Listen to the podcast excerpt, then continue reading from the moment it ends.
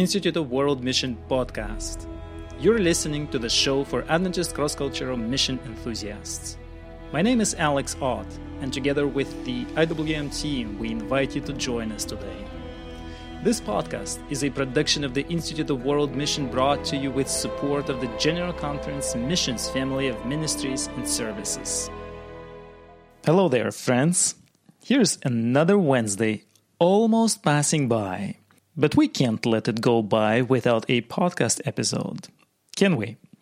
This week, in fact, we're together as Institute of World Mission team. We felt it would be very important for us to set aside a couple of days for some time of prayer as well as brainstorming and planning together. The last two days were especially rich in that regard. Well, now, coming closer to our interview today, I'm very excited to be able to speak with Homer Trecartin. At this time, Homer serves as Director of Global Mission Centers. Prior to that, he has served in different parts of the world and has been intricately involved with development of mission thinking and practice of our church. Well, let us meet Homer and dive deeper together into the world of global mission centers. Homer, welcome to the Institute of World Mission podcast. Good morning, Alex. It's good to be with you. All right. So, um, before we actually go into our topic that we've chosen for today, would you please share with us, with uh, our listeners, the global community of Adventist missionaries, a bit more about your background and your current ministry? What is this that you do? Well, Alex, Barbara, and I have had the privilege of living and working in a number of different countries. Uh, most recently, we lived in Lebanon with you and worked throughout the Middle East and North Africa. Now I'm coordinating the six global mission centers for the General Conference. All right. Uh, well, you mentioned Lebanon, and of course, I cannot but uh, affirm the truth that you played a huge role in placing you and a number of others, but you definitely um, did. Um, in in placing a call for Amy and I to uh, to go uh, into our first major uh, mission assignment, which we are forever grateful. Yes. All right. Um, so, Homer, we wanted to discuss a bit um, the work of the global mission centers. Could you describe a little bit what they are? Yeah, Alex. Uh, these centers are run by the General Conference Office of Global Mission. And if somebody wants more information about them, they can go to our website, globalmissioncenters.org. That's all one word, globalmissioncenters.org. And there it gives them links to each of the six different centers. There's the Center for East Asian Religions, Center for South Asian Religions, the Center for Secular and Postmodern Studies, the Global Center for Adventist Muslim Relations the Global Mission Urban Center, and the World Jewish Adventist Friendship Center. Six of them.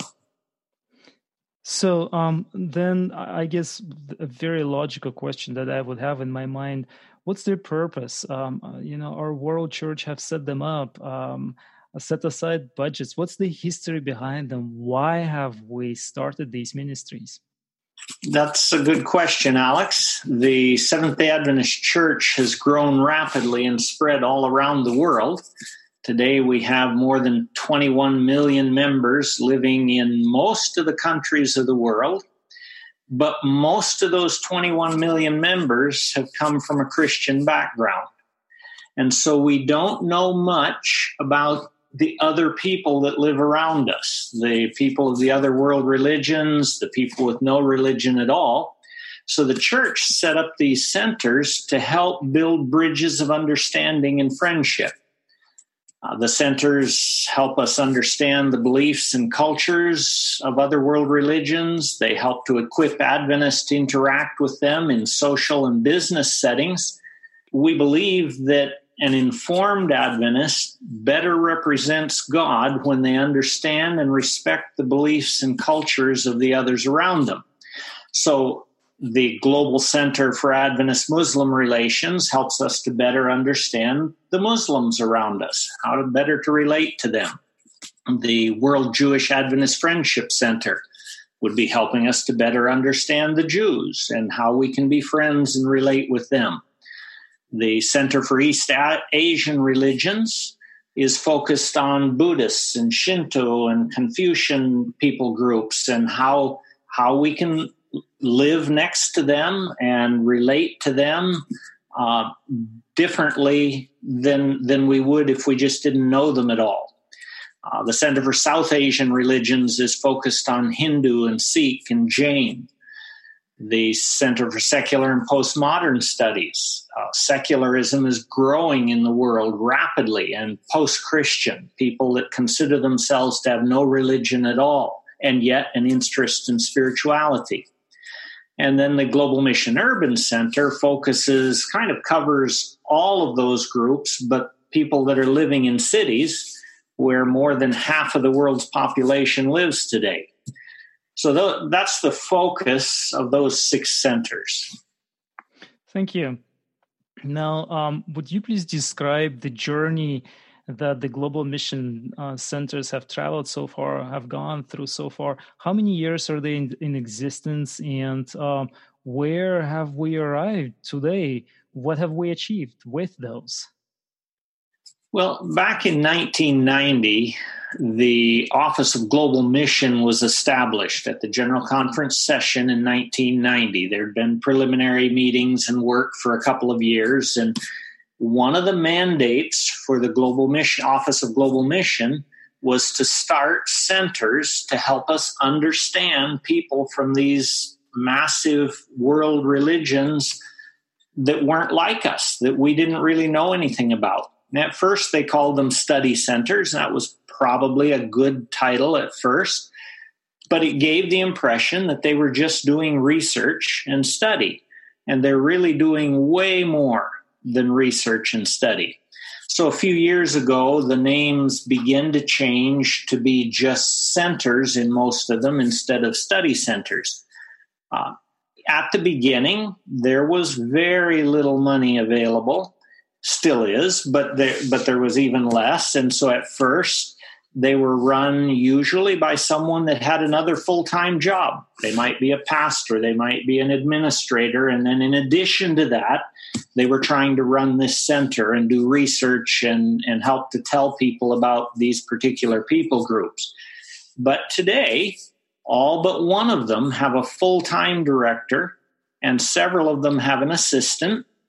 Uh, and yet, even with that increased staffing, they're not able to keep up with all the requests for training, the requests for books and other resources that need to be produced. Uh, all of them are coaching projects around the world that are that are helping Adventists to relate to people around them. Uh, they're advising division officers. They're mentoring future leaders in in those different people groups. And right now, one of the big projects that they're taking on is they're helping to write the fourth quarter Sabbath School Adult Bible Study Guide for 2023, which will be on mission. So that's a major assignment that they're taking on right now. Oh, this is fantastic to hear. I'm just sorry uh, that the Sabbath School Quarterly is going to come, what, in four years. I'd wished we had it already available this year. Yes, it always those those get done way in advance to allow for translating and printing in all the languages around the world, so that because it, it's it's a massively distributed book each quarter. Now I understand. Now, would you uh, share just a little bit more about this particular Sabbath School Quarterly? Um, uh, what it's going to be about? What is the whole thing going to be? It will be very much Bible focused, uh, focused on stories, because just like Jesus told stories, that's what resonates in the hearts of people around the world today. Uh, it will focus on Bible stories and how those relate to the work God has given us to do, how they relate to mission, how they can impact our lives. and there will be a progressively increasing challenge each week that are given to the members that are studying in their various various Sabbath school classes. It will start out quite simple and easy, and each week it will get a little bit more and more commitment required if they're going to involve themselves in it. Um, to really get them involved with the neighbors around them, the people who are not like them to get to know them, to get to understand their culture. And I, I think it'll be a lot of fun, but it'll be something that we all grow through as well. Now, Homer, how often do we have a Sabbath School quarterly that is specifically about mission, missions, cross cultural mission? Is that something very new that we haven't had, or is it something that repeats from time to time? Um, I can't remember exactly when it was, but it was probably four or five years ago. We had one that Gary Krause wrote um, on mission, and so it you know it has come, and then it's in, involved in various ones that come. But this one will be specifically focused on on mission and on the global mission centers. There will be a focus on a different center each week, and and what they can offer. Uh, that ties in with that week's lesson. Very excited. I just wish that we would have uh, more of those, maybe every two or three years or something, because this is such a vital topic. And of course, our listeners they they would, uh, I, I, believe, agree being part of a cross cultural um, Adventist mission workforce out there. Now, let me ask you another question. So, in terms of global mission centers, uh, how can a cross cultural Adventist missionary benefit from the center's work? There's, uh, before I get to that, Alex, and I'll come to how in just a minute, but let me let me share just a little bit of some of the issues that we face when we're trying to deal with somebody that's not like us. Okay. Because, you know, we're all human. We're, we're people we love, we fear, we feel happiness, pain, sadness. But because of our different cultures, we grow up with what's sometimes called a worldview, but we grow up thinking that things are a certain way, and we don't even realize that somebody else might be thinking a different way. So we might be sharing the same language, but totally talking past each other because we because we're really not thinking the same way. And and let me give you just three little examples of that. They're they're they're little and yet they can be a huge issue. In in a number of cultures, in fact, including some of the cultures that you and I lived and worked in, um, when someone makes eye contact with somebody from the opposite sex, especially a man making one, eye contact with a woman, it means that he's asking for sex. In their mind, making eye contact means that. It's suggested and yet, in, in some of our cultures, that's not what it means at all. It means that we're showing care and concern and interest. And so many of us, when we have a new neighbor, we try to make eye contact with them because we want them to know that, that we really care about them. We don't want to just be looking away. And yet, if I run up to my new neighbor who comes from one of these cultures and I start talking and I'm making eye contact with him and I'm making eye contact with her, they both go away thinking, we know what kind of guy this is. He's making passes at my wife right in front of me. And they think that I'm an evil person. They want to keep their kids away from me. They don't want anything to do with me when that's not what I meant at all. And yet, if, if I knew that, then I would try to be friendly, but I would try to look at him and not look in her eyes so that I don't make her and him feel uncomfortable. It's just a simple thing, but it can make a huge difference in the in the way we relate to the families around us. And the centers are constantly studying and researching and experimenting and finding out those kinds of things that sometimes the cultures don't even realize themselves. Another one in in many countries around the world, the left hand is dirty because it's what's used to clean yourself after you've gone to the bathroom. And, and if you really want to offend someone, then you point to them or you reach out and touch them with your left hand. Now, they might, you might see them doing it to somebody themselves, but if it, if they do it, they are they are doing it in the same way someone in our culture will make an obscene gesture. They're doing it to show how much they hate and dislike that person. So when we come up to them and without thinking we reach out with our left hand and pat them on the shoulder or we hand them a gift with our left hand they think he's insulting me. He's he's trying to show me that he's better than i am. And immediately we've built a barrier over just a simple little thing. If I know that, then I'll probably practice using my right hand and keeping my left hand in my pocket so that I don't offend my new neighbor right off to start with. Now, of course, love covers a multitude of evils. And if, if I love them, they will sense that, okay, maybe he didn't really mean what it seems like he meant by doing that and and we can get through it. But as much as possible i want to do what will not offend them. Uh, another very common cultural feeling mm-hmm. is that you're not a friend until you've eaten together. You might talk together at work every day but if you've not eaten together they don't consider you a friend and don't trust you. They might call you by name, you might laugh. If I know that, then I'm going to try to think of a way to eat together at work, or I'm going to try to think of a way to invite them out to a restaurant with me or over to my house for a birthday party, something so that a friendship can begin to develop.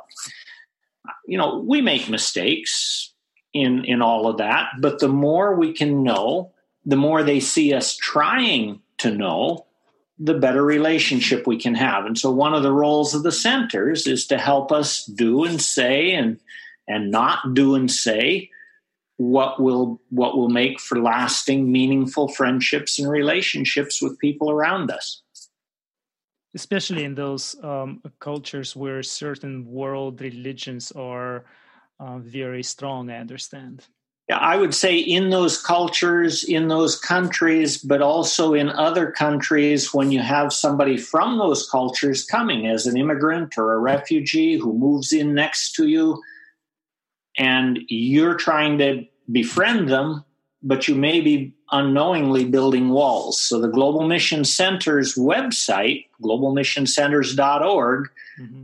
has a lot of information that can help. So now, um, thank thank you for kind of helping um, me us uh, as as listeners to uh, go a little bit closer to this idea of benefiting from the center's work. Um, is the primary way I hear from you is to is to try to visit those websites because that would be the entryway of of of getting in contact. That would that's right. That would be the first step, the entryway. Okay. If they go to globalmissioncenters.org, they can they can read a lot there. There's actually a little button that says members log in and if they if they want to click on that, it will ask them to register and it will take a, a few days or weeks of time to to vet them and get them registered and then there are additional resources that might be available to them. Uh, but there's lots of information on the on the website about the culture, about the beliefs, about the way to make friends. You can contact us through the through those websites and ask a question. Um, and again, there are many resources that are available through those websites. Now, Homer, um, a lot of our listeners are in some kind of institutional roles in the Seventh Adventist Church, whether administrators or uh, department directors and so forth. Um, and um, most of them, of course, um, know uh, a lot about global mission centers. But if you could comment just a little bit, how can Adventist organizations and or institutions partner with the global mission centers apart from how we as individuals would do that that would be very helpful to at least some of our listeners. Yes. Well, Alex, the a lot of the divisions are inviting different center directors to come and meet with them when they're having major strategic planning times as they're looking at how how how to interrelate with the various people groups in their division territory. And so that's that's one thing an institution can send us a request and say that they would like someone to come and, and meet and work with them. Our teams are small uh, one or two people and so it's hard to get everywhere but they are doing that. They're also available to help with training from time to time they will go to a workers meeting or a camp meeting and and talk with the leaders and do a training for how to relate to a specific people group uh, we produce a monthly electronic newsletter that's designed specifically for church leaders it's not available on the website. It's just for church leaders. And if somebody wanted that, they would have to contact us and we would have to verify that they are really a church leader. And then we would include them in that electronic newsletter. Um, gives lots of information there. And again, even with just general simple questions, they can contact us through that website, globalmissioncenters.org, and we'll be glad to do all we can to help them. We are adding some honorary associates who are people that have experience in particular people groups, and we're adding a few of those different places. That means we don't pay them, they keep their regular jobs, but we do provide some travel budgets. So if there's a need, we might be able to send one of them to help. We're, we're trying to expand our our network of available people who can come to do training and visioning and answer questions and help. Homer, thank you very much. I'm uh, looking forward to um, going much deeper with you in, in uh, the future in um, whatever formats that will be appropriate um, to deliver more value for our listeners, for um, the global community of Adventist missionaries in terms of um, the wealth of resource and information that uh, global mission centers have built up over the years. So we will be brainstorming more opportunities in this regard. Thank you very much. Thank you, Alex. It's been good to be with you. As a global community of cross cultural workers, we've got help available. I hope this episode made that very clear.